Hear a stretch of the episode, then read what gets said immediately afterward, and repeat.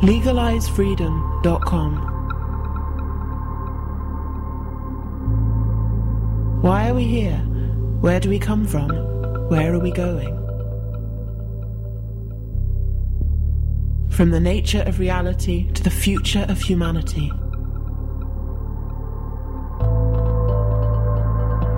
Beyond politics, poverty, and war. legalizefreedom.com.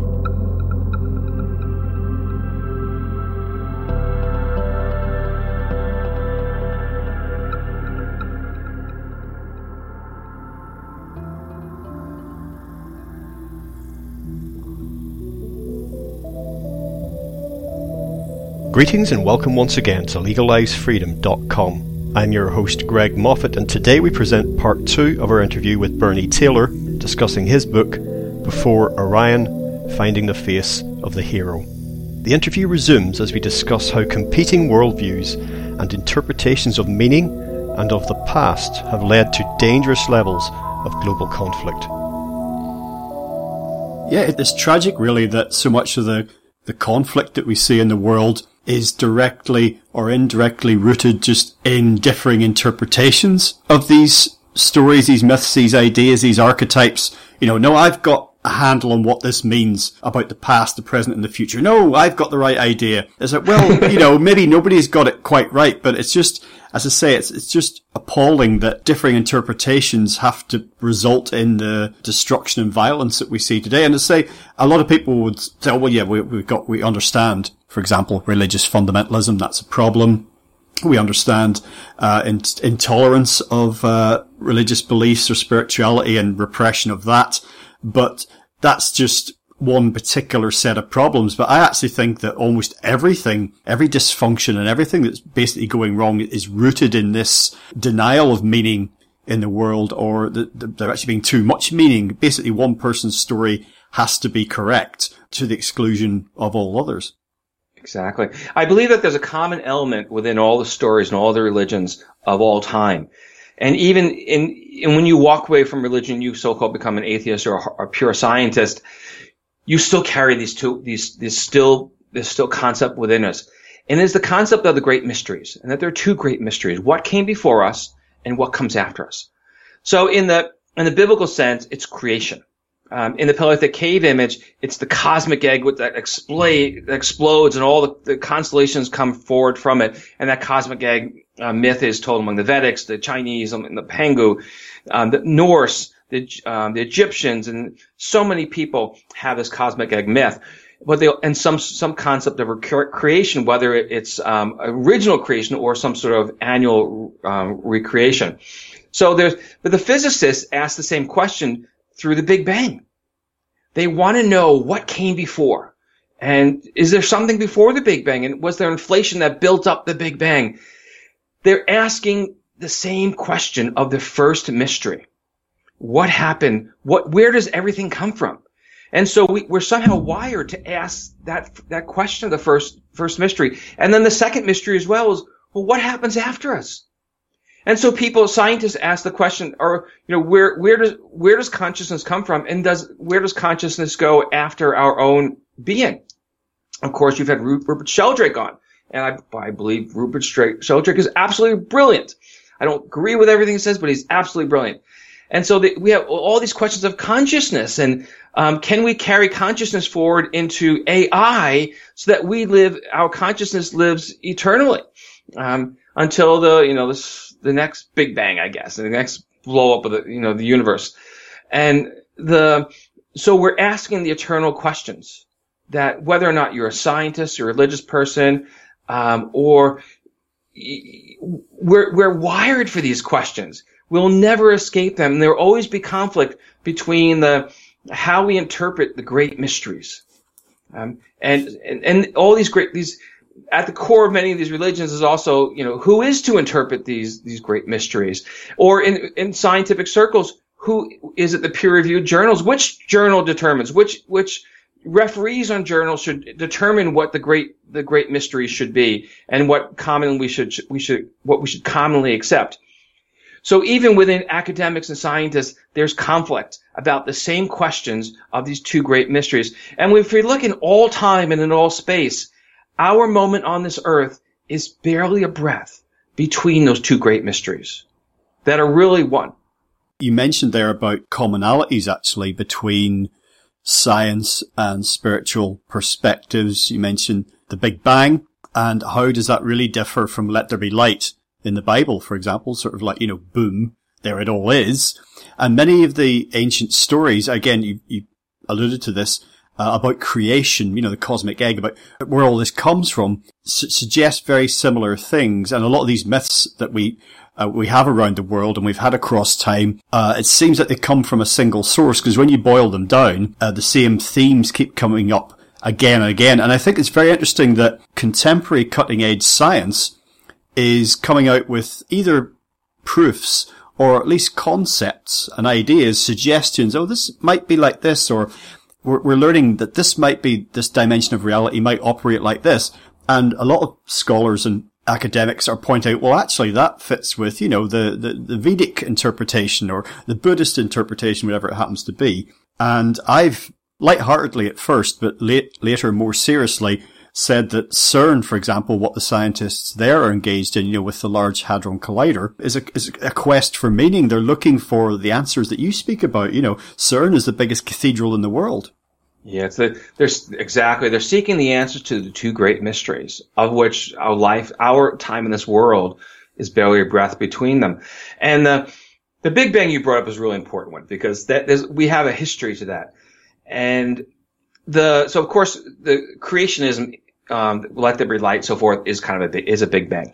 Well, in there was a priest, Father Lemaitre, in the 1950s. He was a Belgian priest, astronomer, mathematician and he, he mathematically hypothesized the idea of an expanding universe.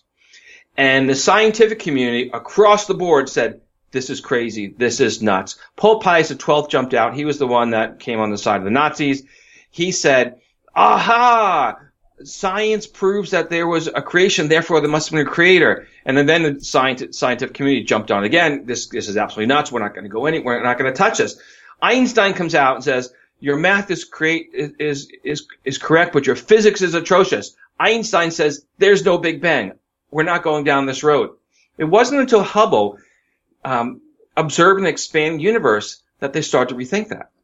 Now Lemaitre's idea, he came, it came, it was in his head, the cosmic egg that there was this creation of the universe. He had it in his head. It's, it's, it's in the record. And so the Big Bang that we know today actually started with a the cosmic egg. So we uh, the science of the Big Bang is built on mythology that was carried through religion and ultimately was accepted. And so now everybody thinks, every, you know, most people say, well, of course, the Big Bang.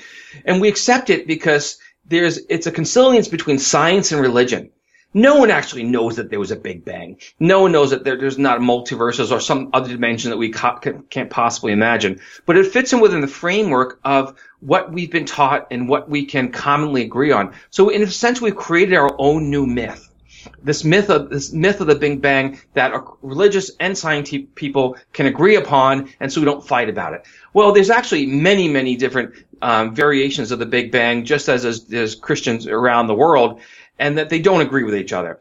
And then there's uh, there's there's many other non-Big Bang um, theories about how things came to be or that they always were. And of course, they pop up in the journals here and there, and people poo-poo it because you know we kind of have an agreement. Let's stick to the agreement so everybody kind of is on the same page, and we can teach this in schools. But the the Big Bang started from the cosmic egg, and there's a direct line between them. We can't escape from these myths. Um, they're wired in us. The our our we want to find out what came before and what came after the great mysteries, and how do we communicate with, with each other with it within the, that framework. Um, the sets change, the costumes change, but the stories remain the same. And this this same dialogue that we're having today, I believe the ancient Greeks had it in, in the temples and that they, they, they challenged each other with the same questions in a different medium because they didn't have Skype. And in tens of thousands of years, it'd be something completely different. but they're still going to tax themselves with the same questions. And my, my guess is they're not going to be working on 34,000 years ago. They're going to be working on hundreds of thousands of years ago. They have evidence that sorts out the dots between them. So in, in, since the release of my book, Before Orion, Finding Face the Hero, I've pushed the record of psychology and intellectual development of mankind from 45,000 years ago back to 34,000 years ago. 30,000 years ago, 30,000 years that were a mystery to us before, and not a mystery of the, you know, you know, what before, what after, but a psychological mystery, and lots of speculation about knuckle dragging cavemen that, you know, there's a few one-offs that, you know, made some interesting cave art.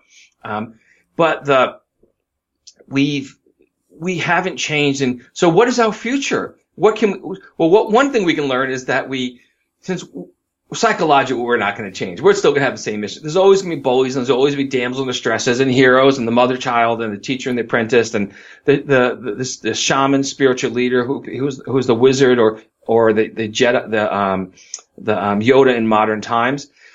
We'll always have these characters and, and these characters will always revolve around in our circles in both the, in our literature, in our movies, and in our personal lives.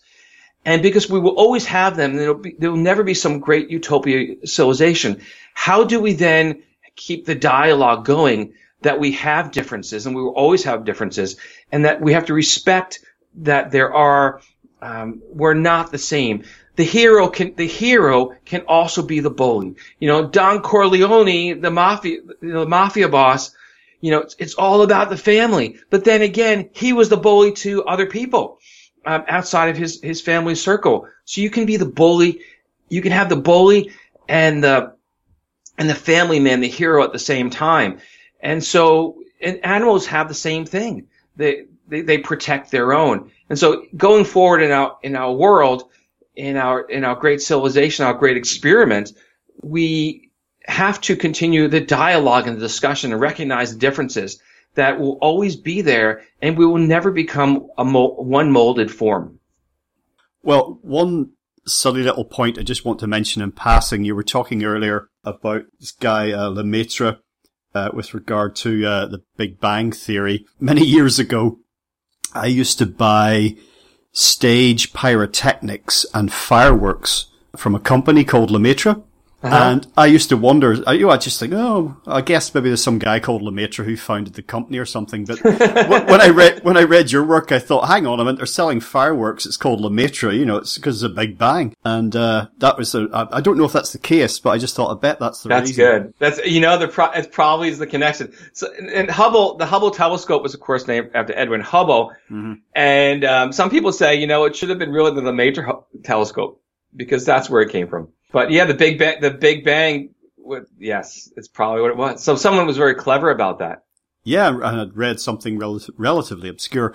Um, we're talking about conflicting worldviews and ideologies. Touched upon that several times actually, but with regard to your own work or maybe some of the circles that you've moved in since you started presenting your research and your ideas, I've interviewed people such as the aforementioned Graham Hancock, also people like Robert Schoch, Michael Cremo. These are people with what would be gently called divergent ideas about mm-hmm. human history and, and the, you know, origins of life and, and the earth and everything else. They have come across and I have come across as well a lot of politics and agendas and bias and egos, in fact, in the worlds of archaeology, anthropology, etc the whole way people that people get their ideas published, you know, with the problems with peer review and clashes of personalities. I mean, Egyptology is a hotbed of this sort of thing. So I just wondered if you've come across any any conflict or any issues in these areas in your own work. You mentioned three people. Michael Cremo has spent has given a lot of academic scientific presentations. He's been very successful. Now everybody isn't on everybody in science is not on the page of Michael Cremo, but his his story is out there. It just needs more evidence over more time. Um, I believe that Michael Cremo's work will be. I don't. I don't want to say vindicated because he's just on a path of travel that it just needs more time and more work. Um, and I'm a. I'm not. A, I'm not saying I'm a Cremo believer, but he's not someone that makes up stuff. Um, he when he when Cremo says something, his credibility is on the line as an individual, and I greatly respect the work that he puts into his work. The other two you mentioned, um, they do things differently, and I, I am a, I am an alternative to um, Graham Hancock and um, Robert Bauval and and Robert Bauval. Those were the two, um, and the how they see things is that if someone doesn't agree with them, then they're hiding the truth. And they're not hiding the truth, but they just have a different perspective. Um, or you don't have enough evidence to prove it. And the, this concept of, you know, Hawass is the Egyptian they're all pointing the finger at. Well, he's, you know, he's practically buried. He's been out of power for many years. And there's many thousands of other Egyptologists that just don't believe the story. Um, and it's turned out that many of the stories that those two were selling, especially the um, the um, the Orion constellation theory, has pretty much been blown out of the water by so many different places, people in the alternative. That's it's not it's past credible at this point. It's not credible anymore. And but what they do is they just keep pointing over there. You know that person is hiding the truth from us. They're they're they're keeping it out of the schools. They're keeping it from the masses well, how science works is that you kick off an idea and you spread it around the communities, the different communities, and not just the scientific communities, but also you go to the, you go to the alternative communities, and you talk to the schools, and you publish, and you get your voice out there, and the stuff that is real will stick. If it doesn't stick, it's probably bogus. And but the the answer is not to say, well, that person they're hiding it from us and form some sort of movement behind us. That is exactly the same thing Donald Trump did. Donald Trump said the um, you know the, the swamp in Washington is destroying all your lives, and therefore you need to follow me because I'm going to drain the swamp. Well, of course, he gets into Washington and he just brings he just makes it a deeper swamp. Um, but it's the same kind of a strategy. So, so how is it? You, the, so, the other part of the question is how is it related to me? Well, what I did was I did took a different approach, and I didn't blame anybody. And what I said was that the there's different perspectives and there's different ways of seeing the world, and we're neurologically different. And so some people will have, have more, better artistic abilities or to see the embedded images than others who are better at counting things. And that these, these neurological differences between us are what makes us, you know, as a species absolutely fabulous and what bring, brought us this, this cave art and that these, these embedded images and these stories. And so by pitching it that way, I've had open doors. I've had open doors. My first two presentations, one was at Oregon State University. The other, second was at um, Institute for Astronomy at U of H. And uh, so hardcore astronomers. And I've, I've had many requests to give presentations in different places, uh, academic environments. I just don't have the time to go, you know, travel around the world and speak to universities. Um, but I have many. Um, I went into the alternative world, um, called the non-mainstream podcast. I've done I've done more science. We'll call it mainstream type of podcasts and I have done alternative ones.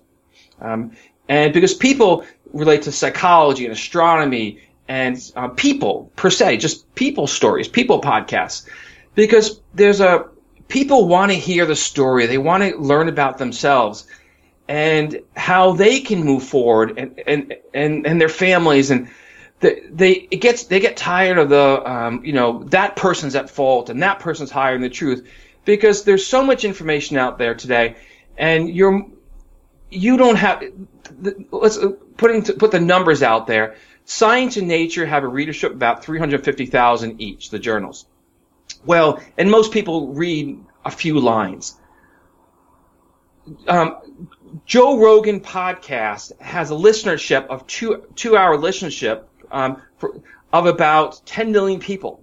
Okay, so the popular media has a much greater influence on the world than the, so-called scientific literature, even in the two big journals. And most of the journals have a few thousand readers.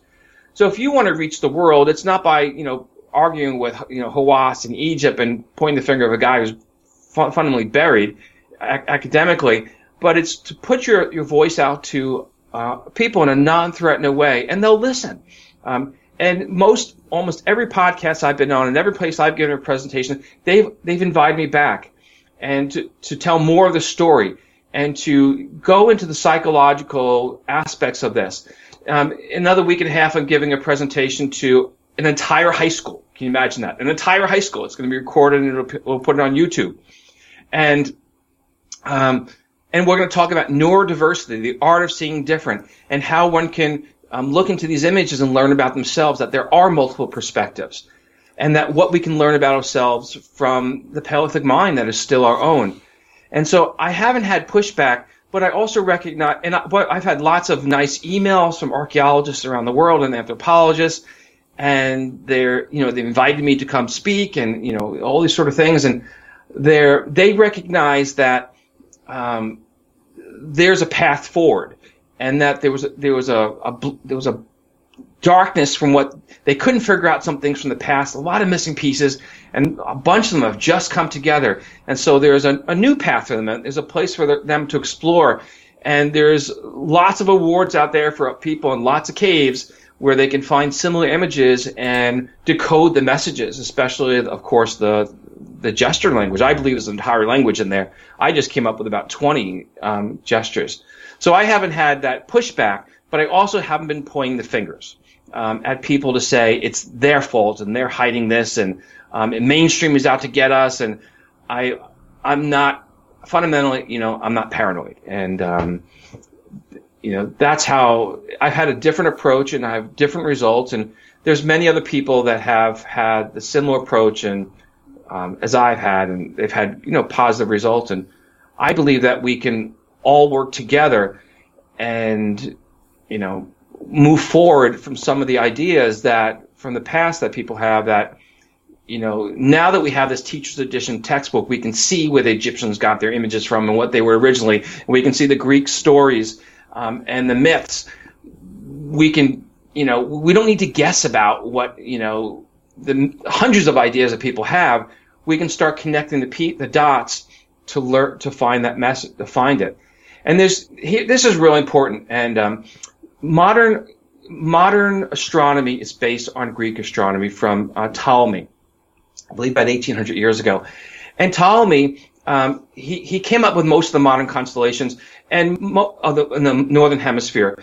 And about half of those are this come right out of the Paleolithic cave at El Castillo. And so we find the same characters in the same order that we, with, um, you know, Hercules, Nagia, Pegasus, Pisces, Cetus, Orion, and so forth. We find the same ones. Well, uh, Ptolemy was also the librarian, head librarian of the librarian, Library of Alexandria. So this was the guy who had all the records from the past. And we lost those records because someone burned it. Well, there was a there was a invasion, and they burned down the library. And so we we can people have always said Ptolemy was a liar and he was a thief because there's many constellations he has he couldn't have seen because they're too far south. So where did he get it from? Well, I explain that because it was actually now from a different time, um, a different time um, that he had it when when those he could when those stars are seen in that place. And that, so Ptolemy lost everything in the fire. And as a civilization, we almost lost everything too, except the remaining records. And so we don't want to burn down, we don't want to burn down the libraries because there's, even though there's, there's a lot of good information out there and, but there's a lot of, you know, some, let's, let's let's reread the books and let's you know find the direction. We this gallery of disc is like the original library. It's the it's the it's the Library of Alexandria before Alexandria, and now we can see you know where does Göbekli Tepe come from? Where does the Great Sphinx come from? And where does Egyptian civilization? We can actually start connecting the dots from a more distant time. Native Americans have a, a rich tradition, as do people in South America and Africa, sub-Saharan and Saharan Africa. Where does their where does their history come from? Because now there is a history that connects all these things, and to, I believe that it would be more beneficial beneficial to start looking at all these people and see how everything merges together. This consilience of science and religion and art and mythology among all the cultures in the world rather than this, this, this fight over, you know, people that have really retired in Egyptology civilizations. And that's just my, my view, my alternative to the alternative. all the schools of uh, academia, all the, the schools of thought that you've mentioned have part of the story, and uh, it's the same story. Uh, just a quick note for listeners: I mentioned Robert Schoch. You mentioned Robert. Oh, Robert. Yeah. So Robert Schoch. You yeah, mentioned so his, Robert Bauval. Bauval is the Rob yeah. he's the So Orion Rob guy. So, he, well, actually, where he has to gain is that he can actually now look. So, the origin of the Sphinx, the Giza Sphinx, is this El Castillo, this gallery disc in El Castillo Cave, because it's a mix between this this mythical character and a um, the lion. I mentioned lion is Leo. So, um, Robert Schoch now has a direction to go start looking about where this comes from and what it all means. And what, so Robert Schoch and, really John Anthony West, they were trying to say that they, there was a civilization that was older than the ancient Egyptians and that, and that they built the, they were originators to the Sphinx, the Giza Sphinx. And so Göbekli Tepe kind of, you know, is older than that. And now it's, so it's, it's not as important because we have megas older than the, the, the Great Sphinx.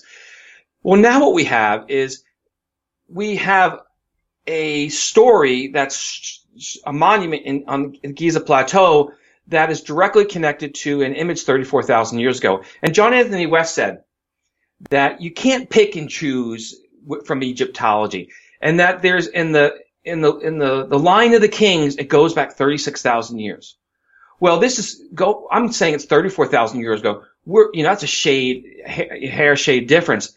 John Anthony West was right because he said the Egyptians had it all along, just like the Native Americans had it with the migration of the salmon, but we just weren't listening to them. And if we try to keep coming up with all these new stories uh, and new stories, then we're just going to go astray. Stick to the story of the ancient Egyptians and you'll find the origin of this, the Giza Sphinx. It's not the, the building of the Sphinx, but it is without doubt, it is the origin. So Robert Schoch now, um, who was a mainstream academic who, who gets paid by, I believe, Boston University, he's actually, you know, he is in the system and, and that's okay. And he's been able to work in the system and outside the system, a nomad in two different worlds. Uh, but he actually can gain by the, by exploring the connections between the, this gallery of disc sphinx and the Giza sphinx and how did one, one become the other and one, what they can actually learn from it. And, and for Bauval, he was right that the Leo was lion was the Leo. He gets credit for that one. And, um, I, that should be, um, you know, thumbs up, Robert Bauval. You, um, you got it. The lion is Leo. Um, and give him that one. Well, just as an aside, actually, I learnt uh, a new word from uh, reading your work, and that's uh, therianthropy. Uh, just, to, just, just, just thinking about this in the context of the Sphinx, which we've been talking about. Yeah. And for people, for listeners who don't know, uh, here's a definition I found online. Therianthropy is the mythological ability of human beings to metamorphose into other animals by means of shape shifting. It is possible that cave drawings found at Les Trois Frères in France depict ancient beliefs in the concept. The most well-known form of therianthropy is found in stories concerning werewolves, i.e. lycanthropy.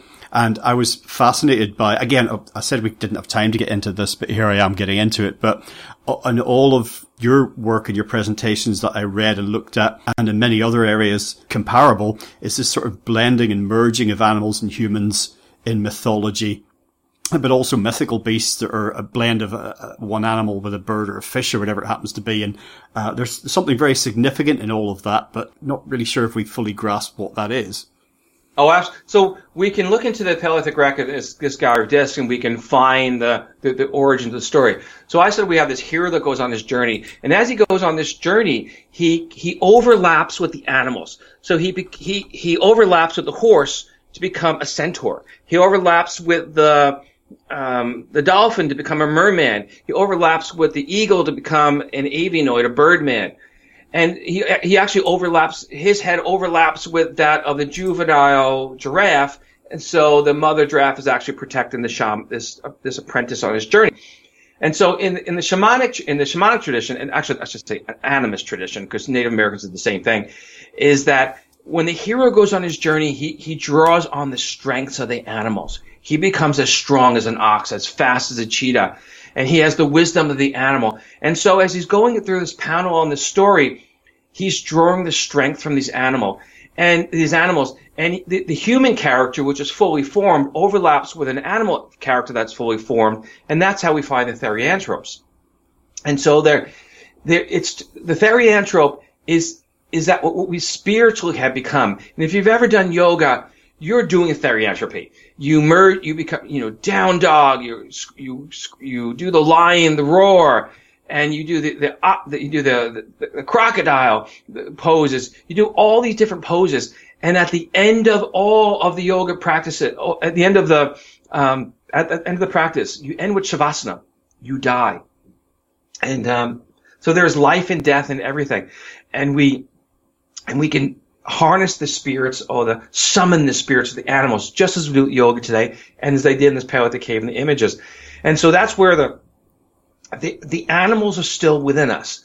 We're Batman with better toys that we, we carry that animus bat within us in the many forms that we project our psyche. Bernie, uh, just as we begin to bring things to a close for today, I've got three final points I'd just like to raise or put to you. I'll give you two uh, in one go, so uh, so we move things along. I have this feeling that I get from so many things I've read and felt uh, throughout my life, uh, but also was, these feelings came up again when I was uh, exploring your work, and that is that almost like the whole of creation and existence in itself as a totality is like some kind of journey or quest. I don't know if there is uh, an alpha and omega point, but the entire universe feels like it's a little bit, I suppose, echoing the hermetic maxim from earlier, you know, as above, so below. Existence feels like it's that epic journey. Uh, second of three points is, uh, I mentioned earlier about stuff keeps getting older and we keep rewinding and going further back. Yeah. I, I get the feeling and whatever your views about, uh, the conventional uh, story of, of uh, evolution of life on Earth. I, I, just get the feeling that modern uh, anatomically advanced humans, intelligent humans, have been around on Earth for quite a lot longer than appears in the conventional uh, version.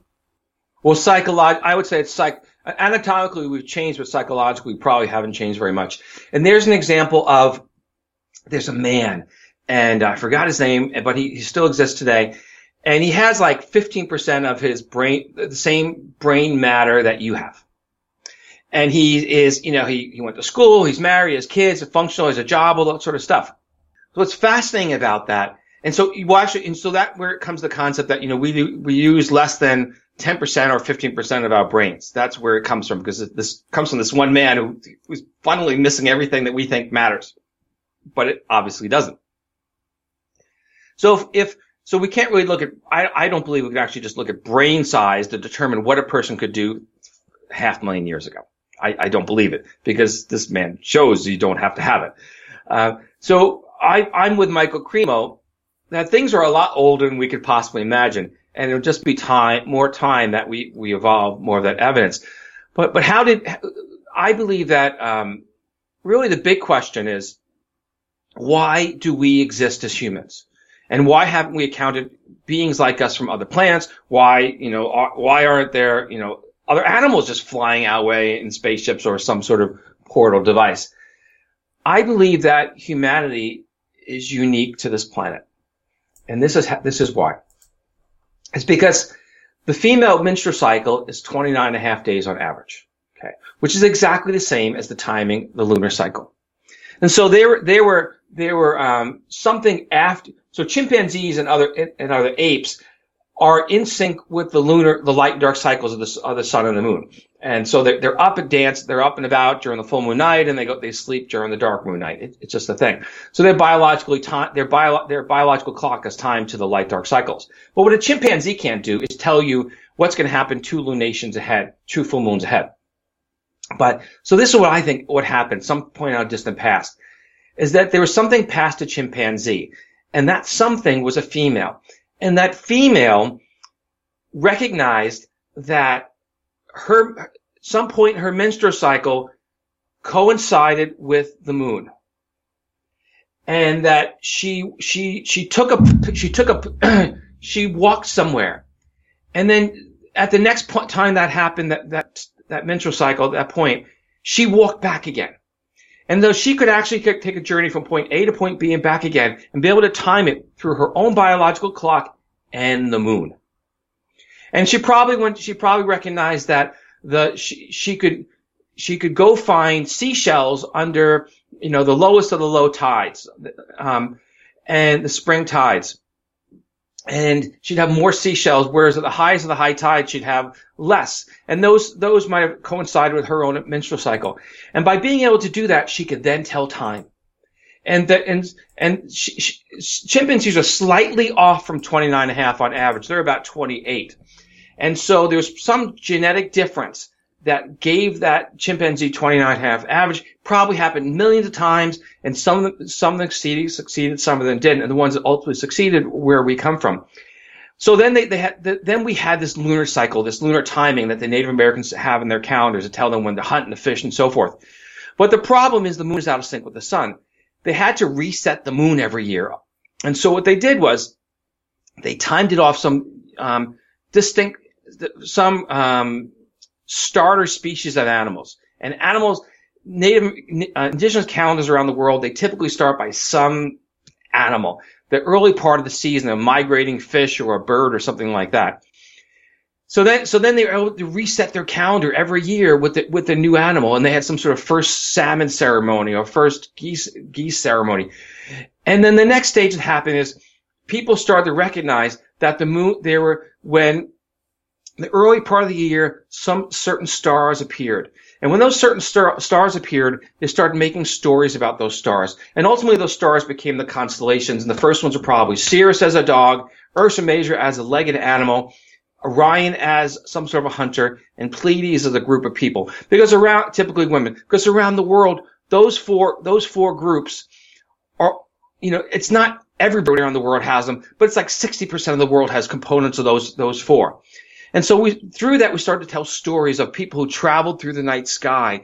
And we found a great beyond in there. And of course, the, the highest point on the earth to reach them are the high mountains. And that gives us these cosmic mountains. And you go around the world, everybody's got a cosmic mountain. If they've got, they're on a plane, they build a cosmic mountain so that they, they can speak to the great beyond.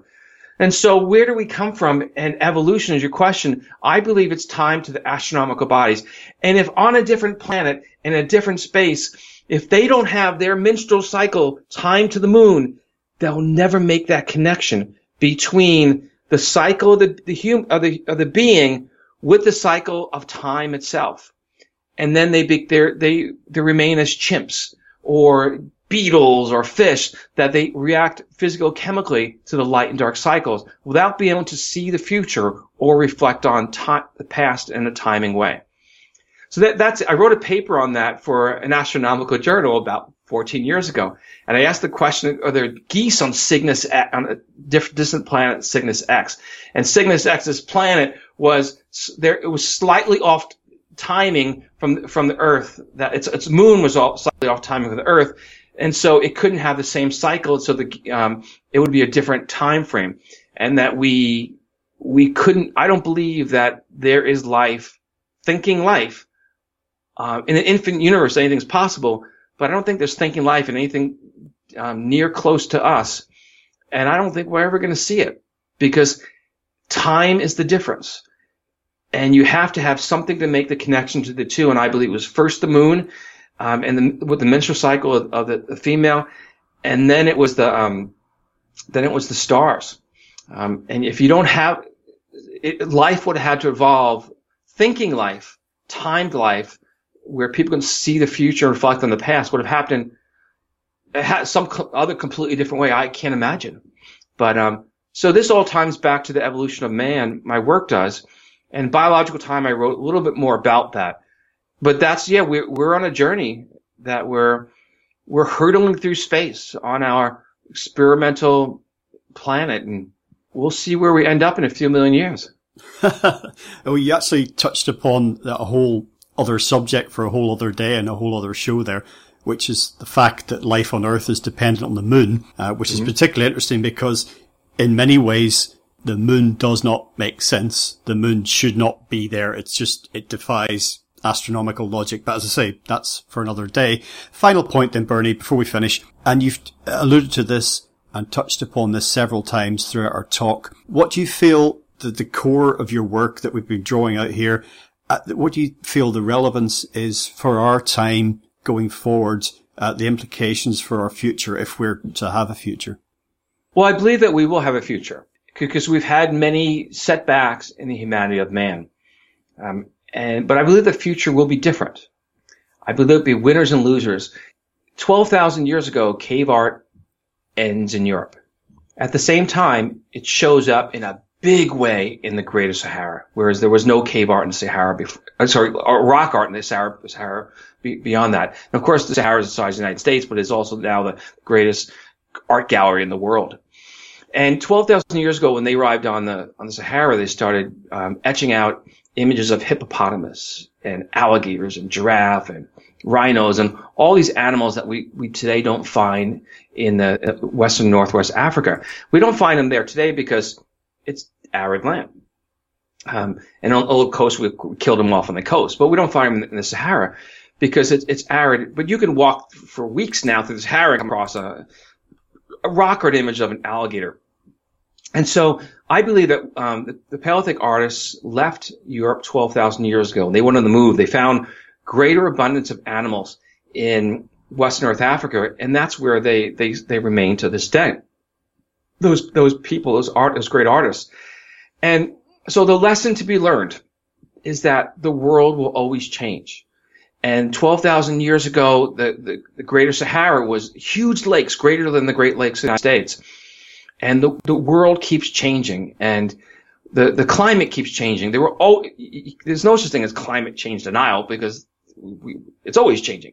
Um, I'm not talking about weather from the year, but over thousands and tens of thousands of years and hundreds of thousands that, and there'll be winners and losers and that um, being on the move and sh- exploring new places and coming back to tell this story is how we will continue on to be successful as a species.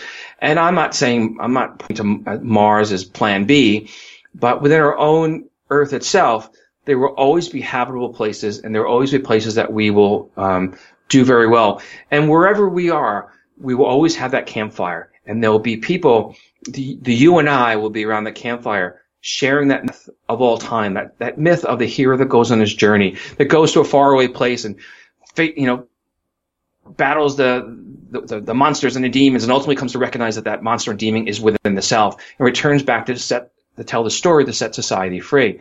And I believe that, you know, today we are around that campfire in, in a metaphorical way. And that will, that campfire will exist for all people in all time in, in a different place.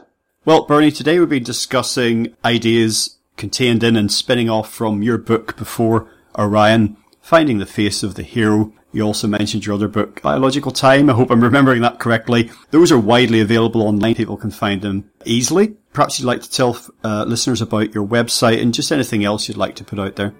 Sure. I used before, well, before Biological Time is out of print, although it's in the United States, there's an Indian publisher that has it. Um, and but I use Before Orion for everything. So my webpage is beforeorion.com. I use hashtag Before Orion after everything I do. On YouTube, I've got a lot of videos out there and lots of interviews. And I use beforeorion.com with spelled out as one word. Put them on Twitter, Reddit, um, you know, everywhere, Facebook. And so if you're not a big reader, you know, go watch the videos and you know share them with your friends. Follow me, and there's every week I have a new video or a new interview or new works images coming out, and it's been an exciting journey. And um, I'm glad that you were able to join me today. Splendid. Well, once again, Bernie, thank you so much for joining us today on LegaliseFreedom.com. It was a pleasure. I'd love to be on the show again.